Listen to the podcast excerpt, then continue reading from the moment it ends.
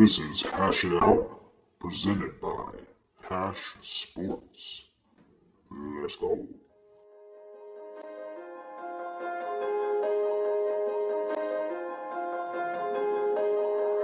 Yeah. Ain't got no jury on, still I'm shining hard.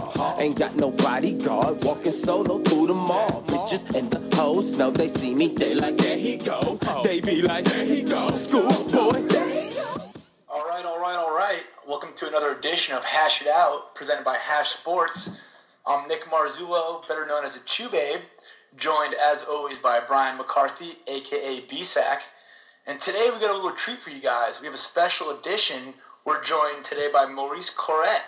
Many of you know him back from that 03 national championship season where uh, Ohio State took down the chock full of talent Miami Hurricanes.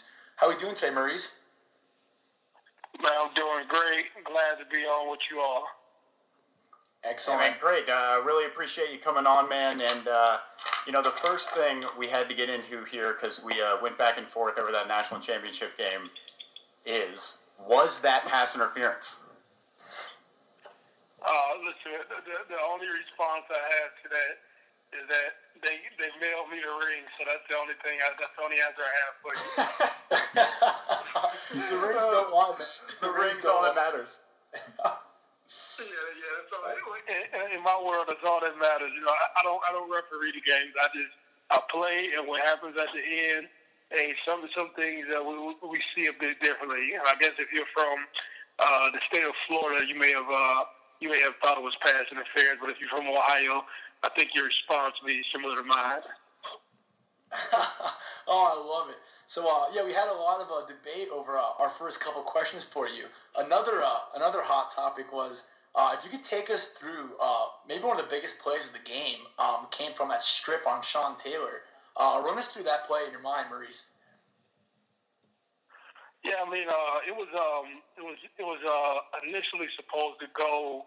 You know, this, this is for the people who like are the real dedicated fans that have to watch all the film. Uh, but the uh, the football was supposed to originally go to uh, our fullback in the flats, and uh, based upon the defense that they have been playing, you know, uh, no nobody, nobody had been checking him the entire game, so you know they were pretty much ready to wrap that up and, and throw a touchdown pass. And what happened was that uh, our quarterback, Craig Krenzel, uh, was real good friends with the guy by the name of Ben Hartsock. And Ben was the uh, tight end. And everybody knows in football, the strong safety is usually married to the uh, to the tight end. And uh, you know, they had Sean Taylor uh, watching Ben Hartsock. And uh, you know, no offense to Ben, he had a 11 to 12 year career, but you know, Sean Taylor was a better athlete. And uh, Ben, Ben and Craig were roommates and uh, Craig uh, wanted to throw his, uh, his roommate a touchdown in the national championship game. So, you know, he forced the ball in there. Sean stepped in front of it and uh, intercepted it as he was returning. You know, I took an angle, uh, just really trying to get out the way and trying to stop him. And uh, as I got closer, I realized that the visor had, that he had on uh, was so dark that he couldn't see me approaching from the side. And uh, from carrying the football my whole life, you know, it was easy for me to see that he was carrying the ball improperly and uh, basically just kind of wedged my hand in there and uh, fell down and had the football. Wow, that's uh, that's definitely one of the most amazing plays I've seen, um, and one of the most memorable from that game for sure. And Craig Krenzel over here just trying to get his boy Ben Hart soccer ball in, uh, in the national championship game, thinking he can squeeze it in on Sean Taylor. oh, man.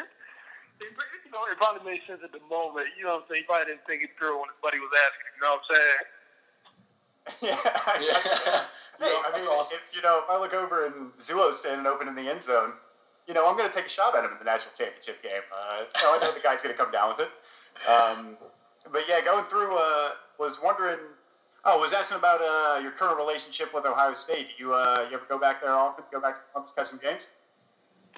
Uh, when I first, well, I came from uh, Nebraska to Ohio back in 2012, and I had more free time to get down there and be around the program, and uh, you know, just just kind of be around when I first came back. Uh, but I live uh, probably a legit 30 minutes from the stadium, and so it's, it's like if, unless I have something going over there, uh, there's no reason for me to go over there. You know what I'm saying? And it's not like one of those like a bad situation, but you know, in order to get over there now, you have to get over there and and go through the security checks, and, and, and they have that thing pretty locked down, uh, a lot more locked down than what it used to be, you know what I'm saying? But, you know, I see a lot of the younger guys out, you know, some of these young guys, they, you know, not most of the young guys live within the community, and, you know, you see them out and about, and you chat with them and, and talk to them, and, you know, social media kind of brings you closer to everybody, you know what I'm saying? Oh, for sure, for sure. And I know, um, you know, the Horseshoe down in Columbus is one of the biggest, most, you know, intense stadiums in all of college football. Um, it seems like you kind of just stepped up on the stage as a freshman and just kind of dominated from day one. How did you uh, how did you control your nerves and how did you just you know go as business as usual? I mean, but um, I graduated early, you know, so now you see a bunch of kids.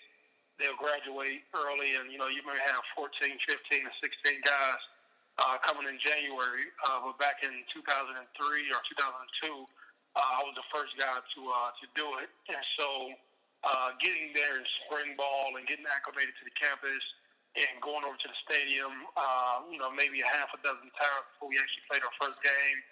And uh, feeling like I was one of the guys after spending a, uh, a spring and a summer in a, a whole training camp inside of the um, inside my first year, you know, that was a big deal. So uh, by the time I got to the stadium, you know, I had probably was that eight months. You know, I had eight months under my belt, so it was a different uh, perspective on you know my first day in comparison to you know a freshman who probably just got there three or four weeks ago and you know he just left his hometown and you know was probably working out back home and he went from there to you know uh, 104,000 people. I have basically been been slowly progressing within the system, you know, uh, since I had arrived in January. I mean, yeah, slowly progressing through the system's one thing. Uh, running for a buck seventy-five and three touchdowns in your first game is is un- almost unreal. Quite another. No, no, I just I, I got lucky, man. I got lucky. ah, yeah, man. No, Uh, he's honest on very, very humble man. I like it. it was uh, it was a different time in football. You know what I'm saying? Uh, I don't know. You know, I came in, um, and if, if somebody else would talk about me, it'd probably be easier. Uh, but I came in, I had a, a serious attitude. You know, like you know, back uh, back, you know, you know, 2002, 2003. Uh, it was more, it was still more downhill running, tough guy, uh, break tackles, take on blocks, run ISOs and inside zones and stuff like that. And football is a bit different, you know what I'm saying? Uh, you know, that year we had a real good defense. It's probably number one defense in the country. You know, so you go through eight, nine months of that, you know, or, or six, seven, eight months of that, and you know everything is about being tough. You know, this is the uh, this is the, the late '90s and, and early part of 2000s. Uh, this is like the real era that I was shaped in. So, you know, football is still tough and grimy and grungy, and it wasn't so much spread offense and guys running around and short, quick stuff. And you know, for a guy to be 225 or 235 was like a big bruising back. So, you know, I just, I just had a different mentality. You know, a lot of stuff uh, you find out in life in general a lot of stuff comes down to your mentality or your approach about it. And, uh, you know, just coming from Youngstown, I just had a totally different um, approach towards the game. And uh, it wasn't my physical talent uh, alone that basically uh, helped me step up. It was just the approach towards everything. And I was happy to play football and happy, you know, to lift weights and happy to do conditioning and happy to watch film. You know, uh, football is fun for me. You know, and for a lot of guys, it's not fun uh, uh, these days because they come become distracted uh, with so much of uh, you know social media and, and all these little recruiting websites and being ranked and having followers and you know and that, that's part of the game because these guys are younger. I'm not knocking it, but you know we didn't have any distractions like that. It was just you know play football, break tackles, uh, or, or try to go win a football game. So it was like a, I call it like you know uh, one of, one of the more special eras you know in football. Oh, for sure. Yeah, social media has definitely changed, you know, not only football, but the way we live our everyday life. So, yeah, I definitely hear you there, Maurice. Absolutely. Yeah, it was uh, actually going back to that. Was kind of wondering. Um, speaking of that sort of tough running style, just never go down. I think that's something everybody loved about the way you ran the ball. Being, you know, what six foot two thirty. Who did you uh, who did you kind of think you wanted to run like when you were growing up? Who were you looking up to? I was, I was a Walter Payton fan. You know, uh, if anybody ever studied film on him, Yeah. uh, he was just like, you know, he was um, uh, a buck 95, 205 at best, probably 215 at best. I don't know.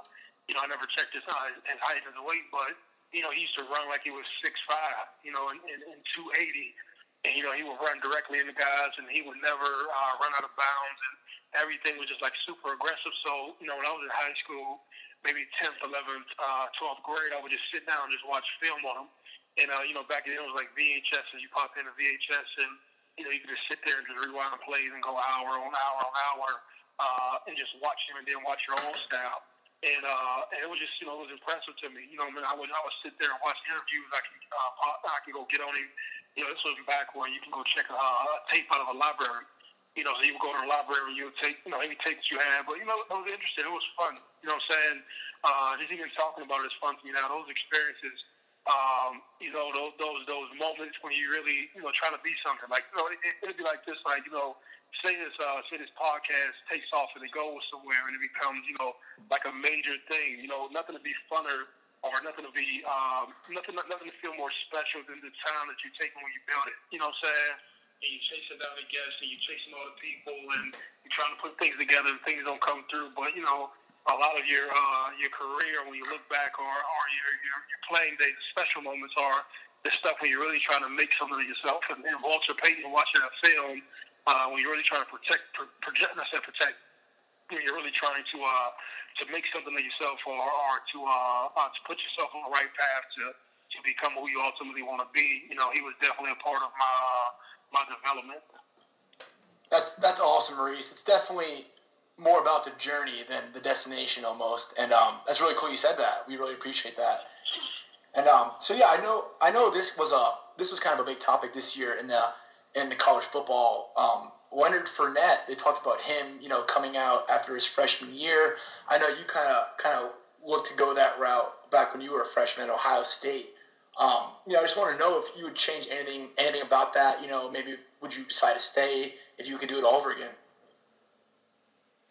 No, um, and I, you know, you, would have to go watch the uh, the Youngstown boy story that ESPN did to understand and to bring full context to the story uh, because you're really talking about two different things. I, I, I want to separate them before we go further. Uh, I never really wanted to try to go pro early. I tried to stay in school, uh, but due to the circumstances uh, of the administration and also uh, just the circumstances I was put into, like there was like an only option uh, for me to move forward with my football career was to go to the NFL. And so that was uh, that that was one thing. But the deal with Leonard Fournette, uh, I'm not sure that people understand the uh, the totality or the business in the football. You know, oftentimes you hear like, you know, football is just big business, it's numbers, it's money everywhere. Uh, and I had a chance to sit in on a conference the other um, the other week uh, with a guy by the name of Joseph Napier, and I wish you all can find him and get him on your podcast because uh, he'll have a, a hit podcast for you all. He's so intellectually um, sound. He's so deep. He's so accurate, and he's so uh, he's great at storytelling and making different analogies to make uh, complex situations very easy to understand. And so uh, I had a chance to talk to them or hear these guys talk about the actual business, uh, from the tax revenue to the uh, the workman's comp situation, uh, to insurances, to to everything that encompasses uh, these places being called nonprofit programs, to uh, injuries and, and, and just so much other stuff far beyond than just athletes saying, hey, I want more money to play. Now, that's the obvious stuff. Athletes generate so much money, and in return, they're not adequately educated or compensated on any level. Uh, and, and, and that's just a whole different conversation in itself. You know what I'm saying? And so uh, uh, I'm, I'm all for guys uh, if they have the ability to. You know, and it's like anything else. It's like uh, you know, if, if a guy has the ability, I, I would say another guy who was able to do it was probably Adrian, Adrian Peterson. You know, Adrian Peterson didn't need three years in college. Adrian Peterson could, could have legitimately gone to the NFL probably for one or two years in college. You know what I'm saying? There was nothing else to prove, um, you know, when, when he stayed a third year. And, and it's not to say you lift the cap and everybody who's younger uh, will go and they'll have success and all that other stuff. It's to say that everybody's situation is different. You know, this is not the 1960s uh, when uh, people develop at a slow rate. You know, you're you're going to have this conversation come up more and more because you know you put these Nike speed camps and the Under Armour camps, and you put these uh, these weights and these training programs together a lot earlier with kids who are you know five, six, seven, eight, nine, ten, eleven, twelve years old. You know, you got all these hormones in the food. You have these supplements. You have crazy parents uh, who want to live off live off the backs of their kids, and they're developing a lot earlier. You know what I'm saying? And so when you, when you start having people develop earlier and have a lot more success earlier, the conversation will, will it, it will slowly shift. Uh, but but guys will become more interested in it. You know what I'm saying? Like these kids now, they're they're phenomenal what they can do. You know, a lot younger and a lot earlier, just due to the training, access to information, access to excuse me, the proper uh, trainers uh, to assist them in doing so. And uh, you know, uh, but but to like just to answer your question, I'm all for it. Uh, but I don't think you know leaving is for everybody. But you know, hey, that's just my personal opinion. So, uh, sort of piggybacking on that, um, biggest uh, sort of topic in the NCAA right now is also, uh, you know, should we pay these players who are, you know, putting their bodies uh, on the line here? Um, do you think uh, like a free education is enough, or do you think that uh, maybe they should actually just start paying these players? Yeah, I mean that, that's the vague thing. The, uh, the the vague thing is to get a free education, right? That's the that's the blanket statement that's pushed and marketed to people. Uh, but if you actually dug into the specifics of that, um, you're essentially talking about the um, uh, the core group of players who happen to be superstars, or most kids. Most of these kids are from underprivileged inner city black communities, right? Uh, they don't meet the normal enrollment requirements that most guys would need to meet in order to basically be on these campuses.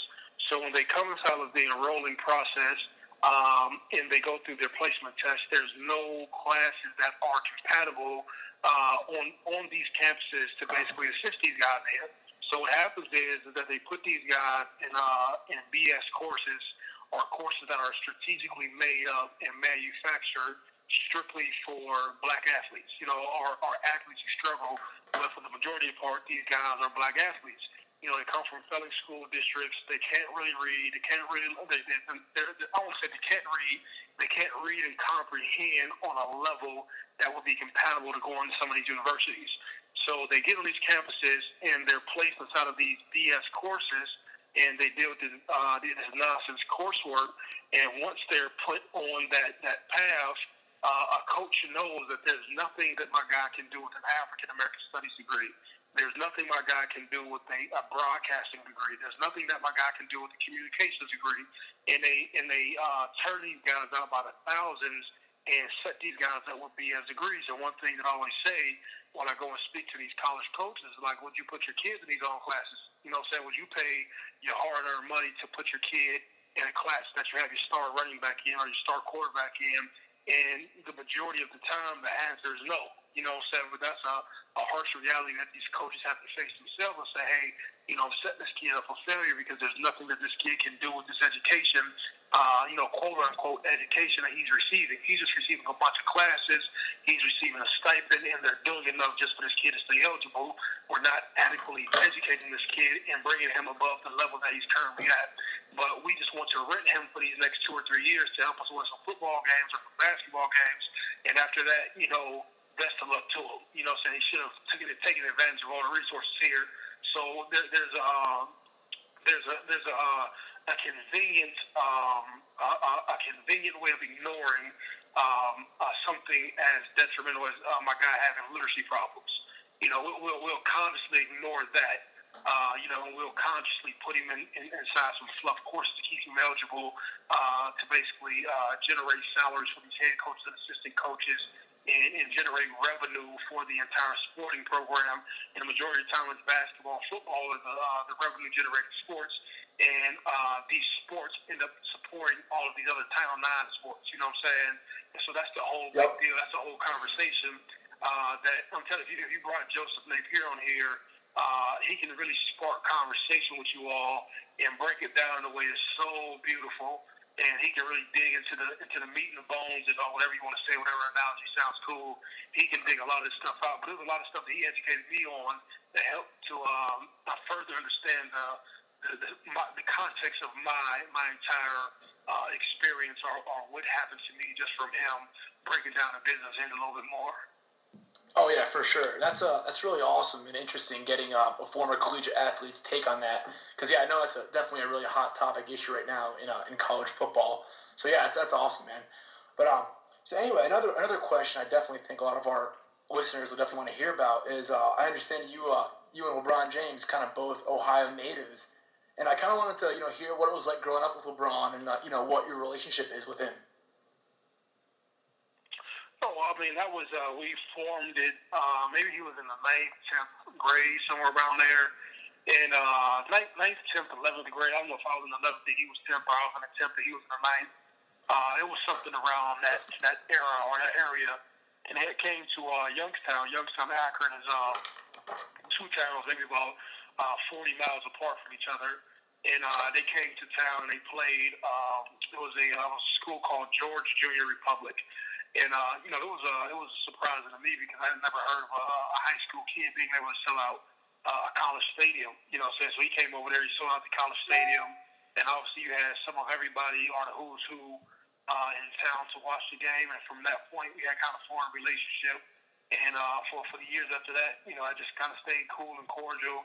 And the fact that uh, you know I was at Ohio State and he was right there in Akron, and you had uh, sort of everything taken off at around the same time. You know, Ohio State had taken off and had become uh, national champions, and I was just the uh, USA Today Player of the Year prior to that. And then he had been the uh, the biggest thing in high school basketball, and, and the number one pick transition to the NBA. So you know, you don't you don't realize it at the moment. You know, there, there's no way that you can look back and like, yo, this is a special moment uh, for for Ohio sports in general. But when you kind of look back and like, man, you know, that was a special moment, and you kind of appreciate it more because uh, you understand, like you know, you, you just understand the, the significance or the, the the the foundation of how everything became built. You know, uh, I was just with Maverick uh, maybe about two months ago. I went up to Cleveland and I was hanging out house, and Maverick is the uh, one of the guys who was the business manager. So Maverick and, and Rich and Randy and Phil and all those guys, and to see those guys, uh, even his supporting staff. You know, a lot of people look at LeBron now and um, and, and they look at him in amazement, like, yo, this is LeBron James who's doing everything right. Uh, but I just kind of see it from a from a different uh, perspective, so to speak. And I see it from he's able to uh, to focus on basketball and be perceived as a great businessman because he has this whole group of solid guys on his team. You know what I'm saying? And I remember when those guys had first left college and, and Rich was living in Cleveland, these guys had just formulated this all the way back to the point I remember uh, it was uh, myself, Ken Griffey Jr., uh, Steve Stoute, and Jay Z. Uh, we were at a, uh, a, um, a Cleveland game. It was an early game coming on. And I can remember even when Phil Knight had offered uh, Maverick a job, or at the beginning talks of that, we was backstage, and I was talking to Ken Griffey Jr. about going down to Orlando with him and playing, uh, playing in college football. You know what I'm saying? And uh, it was, it was funny. It's funny even even think about now. I remember when all these guys uh, just had started that whole idea of you know getting together and, and just to see where they at with, with, with everything. You know where they where they basically took the brand to and, and made it bigger and, and, and supported him and and made him seem larger than life. And you know he'll probably be the first guy uh, from basketball to generate a billion dollars. You know saying? But you know it's, it's kind of, it's kind of cool to see, man. You know it's, it's more than cool. It's, it's beautiful to see. You know, you should just see where somebody can take something that's so small and so simple and just turn it into something massive you know, just uh, it's a blessing. Oh, for sure. You just, That's a, uh, you just said the magic words on the Hash It Out podcast, which are Ken Griffey Jr. Uh, we have mentioned him in every podcast we've ever done. we love Ken Griffey. than Ken Griffey Jr. So I wanted to uh, actually jump into another relationship you have. I tell you, um, Ken Griffey was adamant about playing at uh, college football, man. Ken Griffey was? Yeah, he, he wanted to play the, the video game. He, he, he, he was trying to fly down to Orlando because he had his house with this uh this uh this big TV. Like, man, just come down to uh you know because they was flying on private planes, all that nonsense, right? And they was like, yo, come down, and we can play like on the I don't know if it was like seventy inch screen or something like that, but my man was he he was all the way into the uh, the college football game. Dude, I didn't know Ken Griffey could be any cool. I couldn't have looked up to him more. And you just made my day by letting me know that Kid Griffey plays NCAA football on this big screen TV in Orlando. So now I look, to, look up to him even more. Uh, the kid doesn't get any better than that. Uh, yeah, and um, yes, I also wanted to jump into uh, another relationship that I know uh, you're quite fond of here. I know you read a bunch of books by Warren Buffett. Uh, can you jump into a little bit of uh, what kind of relationship you have now? Uh, what sort of impact had on you, and can you introduce me? Yeah, I mean, that, that was uh, that was Uh, definitely a cool experience. Uh, I had a chance to uh, meet him when I was in Omaha. Um, our, our coach for our team was uh, Joe Moglia, and uh, Joe had been the CEO of uh, Ameritrade for probably about seven or eight years. He decided to leave uh, being the active CEO and just basically be the chairman of the board. And uh, through a conversation that we had at the golf course, you know, I told him about uh, just you know all the books I had read on Warren Buffett, and that you know I idolized him and just was uh, very intrigued by you know his simplicity and his humility and uh, and just the amount of uh, uh, discipline that he had over a period of time to basically turn his small fortune into to what it is now. And uh, he was like, you know, hey, he was like, you know, Warren Buffett is a good friend of mine. And I was like, all right, cool, that sounds good. And he's like, no, I'll see if he meets you.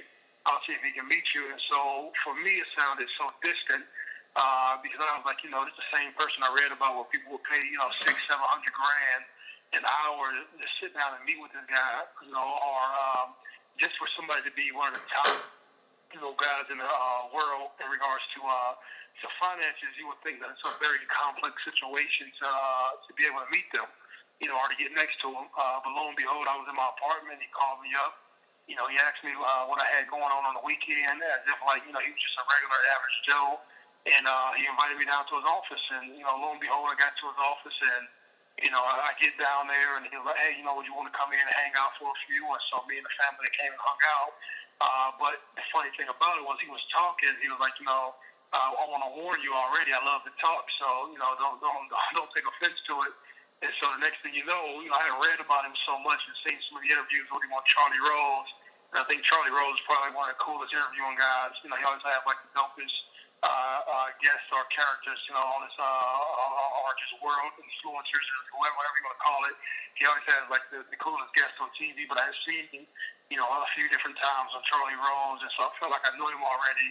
Uh, but I was totally cool and comfortable with talking to him and laughing and joking, and you know, he gave me a different perspective on on what I thought that that life was. And even though I seen a snapshot and it was just a meeting in a room for a few hours. Uh, just walking away just gave me a different uh, perspective on success and, and, and what I thought something looked like and, and, and what it actually was. You know what I'm saying? Oh yeah, that's uh that's amazing, man. Yeah, Warren Buffett definitely one of the, the true business brains out there, and uh, the fact that you get to form that that relationship with him, that's that's awesome, man. That really is. Um, so yeah, I mean, I guess I guess piggybacking off that, I know you've had um, you know a lot of ups and downs in your life and in your career. I guess uh, who would you say your biggest you know role model and uh, who had the biggest impact on your life uh, up to date would be? Um, uh, I don't know. It's, it's like um, you know, you, you get different people at different moments. You know, um, I, I think it's highly important that you know you should look at um, you, you should look at different people throughout the journey of your career. You know, whatever you're trying to do or whatever you happen to be interested into um, and, and just through, you know, I was when I was in prison, obviously, you know, I read a bunch of books. So, you know, it was the Charlie Mungers, the Dale Carnegie, the Andrew Carnegie, uh, the Napoleon Hills, the Earl Nightingales, the, the John Maxwell's, and the Stephen Covey, Stephen Covey, Stephen Covey. I never know how to pronounce his name. Uh, but you look at those guys, and those guys were my mentors, uh, even though they were books. Uh, those are my mentors in that period of time. But then also the physical guys in prison, guys who you spend time with, you know, guys by the name of Taurus Hearns and Michael Wagner and Dwayne Hudson, and you know, and those guys, you know, because you know there's something different going on in your life at the time, and so you you know you look to them uh, to kind of help you get through that moment. But I think you know anywhere uh, that you can kind of trace your your path back, you know, any, any anywhere that you experience some level of growth, you know, you you obviously had like mentors in that time. And so when I was in Omaha, uh, there was a guy by the name of Dr. Marshall Jacobs, and even though I didn't want to be a uh, uh, doctor of some sorts. You know, he was just good with uh, teaching me and introducing me to the um, to just business in general. And uh, he had ran his own practice, and he he understood the mechanics of business. And I had read so many books, and I understood understood the concepts, but I didn't know how it looked in real life. And uh, he was instrumental in helping me just uh, get started in business in general. Uh, and obviously Joe Moglia. And Joe Moglia was teaching me just to think and stretch a little further. Uh, and, you know, when I came back to Ohio, you know, I was just uh, uh, uh, uh, basically implementing a lot of what I learned from there. And, you know, when 30 for 30 came out, you know, I met Brian Wilkes. Brian uh, is probably one of the smartest people I've ever come across or met in my life. You know, Brian has, has taught me a lot. And uh, you'll be amazed at how much you can just learn from uh, watching people work deals. And uh, I think that's the coolest thing. Like if I could just give any advice to, to anybody who may be listening to this, uh, one thing is not so much the mentorship uh, of people uh, telling you what to do, but watching them work actual deals. And I think anything in my life that I've ever learned is just watching people work small deals, bigger deals. Uh, just, just uh, if I if I can give a class, if I can give my daughter a few classes in a lifetime consistently, it would be uh, understanding how much attitude influences stuff, and just understanding how people work deals. You know, what I'm saying and understanding how to you know get to the significant part uh, of every deal and, and, and closing stuff, just closing deal. I think that's like so big and so huge uh, because it, life is full of deals. But you know, I've, I've, I've had numerous people uh, just throughout my progression. You know, uh, some guys younger, some guys older. You know, and, and, and when you're always in that state of looking for inspiration with other people, I think it's kind of easy to find.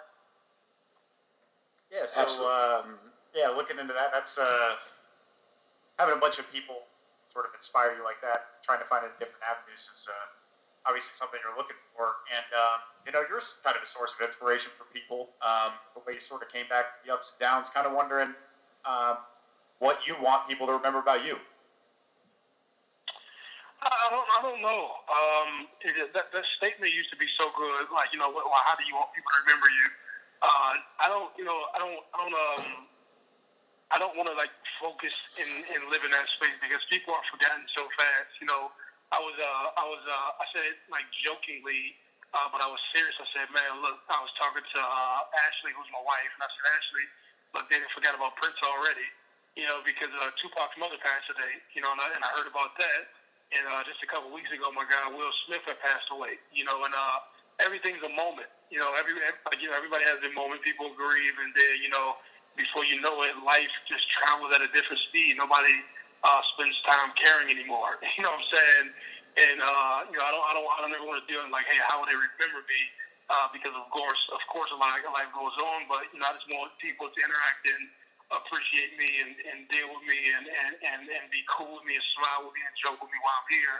Uh, because when you go on, brother, they done. You know, we we we goes past. You know, everybody moves on you know, it's almost sad to say, but that's the world we live in. News and information uh, just cycles through so fast. But if anything, you know, just a caring, giving, funny, uh, uh, just cool person. You know, the, same person that you, uh, you know, people make it a little bit more complex than what it is. Like the same person that you, uh, you, you, you aim to be when you're a kid, when you want to be light and laugh and, and joke around and play around. Ultimately, you know, as an adult, you're really searching for that same thing, you know, uh, but of course you have to work uh, to create uh, finances for yourself when you're building businesses and all that stuff. But man, as long as you can get like a, a girl to like you, as long as you can smile and laugh and joke and be cool to the people who you who you like, you know, that's all life is about. You know what I mean?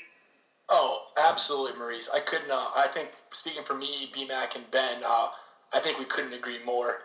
And um, Maurice, man, we just want to say it was an absolute pleasure having you on the the Hash It Out podcast today. You're extremely insightful and uh, like it was an absolute pleasure, man. I really, really appreciate you coming on, man. Man, listen, man. Thank you all for having me on. Thanks, my man Brian Wilkes, for making the connection. Uh, and listen, man, much success and, and, and much growth and whatever it takes. You know, I, I hope hopefully in some way that you know uh, what was said today made some people laugh, joke, smile, or or gave them a little insight. You know, to help them uh, pay attention to people working deals. You know, but pay attention to the deal, my brother. Oh, absolutely, Maurice. And I hope uh, I hope we can definitely touch base again in the future, my man. Yes, you will. You all have a good day. Um, and uh, I'm going to go back over here and uh, work and, and get back to doing what I was doing. Absolutely, man. God bless. Have a great weekend. I appreciate it, Maurice. Take it easy. All right, ladies and gentlemen, that was uh, Maurice Clarett on the, the Hash It Out podcast. And Brian, man, I, I mean, I know that guy is the man. I love that guy. What do you think? Uh, well, obviously never met Maurice Clarett before today, but uh, watched that Youngstown Boys documentary over the weekend, gained some respect, and uh, he just might be one of my favorite players of all time now. That was unbelievable. Oh, unbelievable! And just the connections that guy has. You know, Griffey Jr., uh, LeBron, um, Warren Buffett. I mean, the guy is the guy is a fucking all time legend, man. I mean, standard hash it out. The guy talks about meeting some of the most inspirational people on the planet first thing we point out is that he played. Dude, yeah, he was a big, big NCAA player. He's flying down, playing on Griffey's 70-inch TV. That's unreal, man. That is unreal.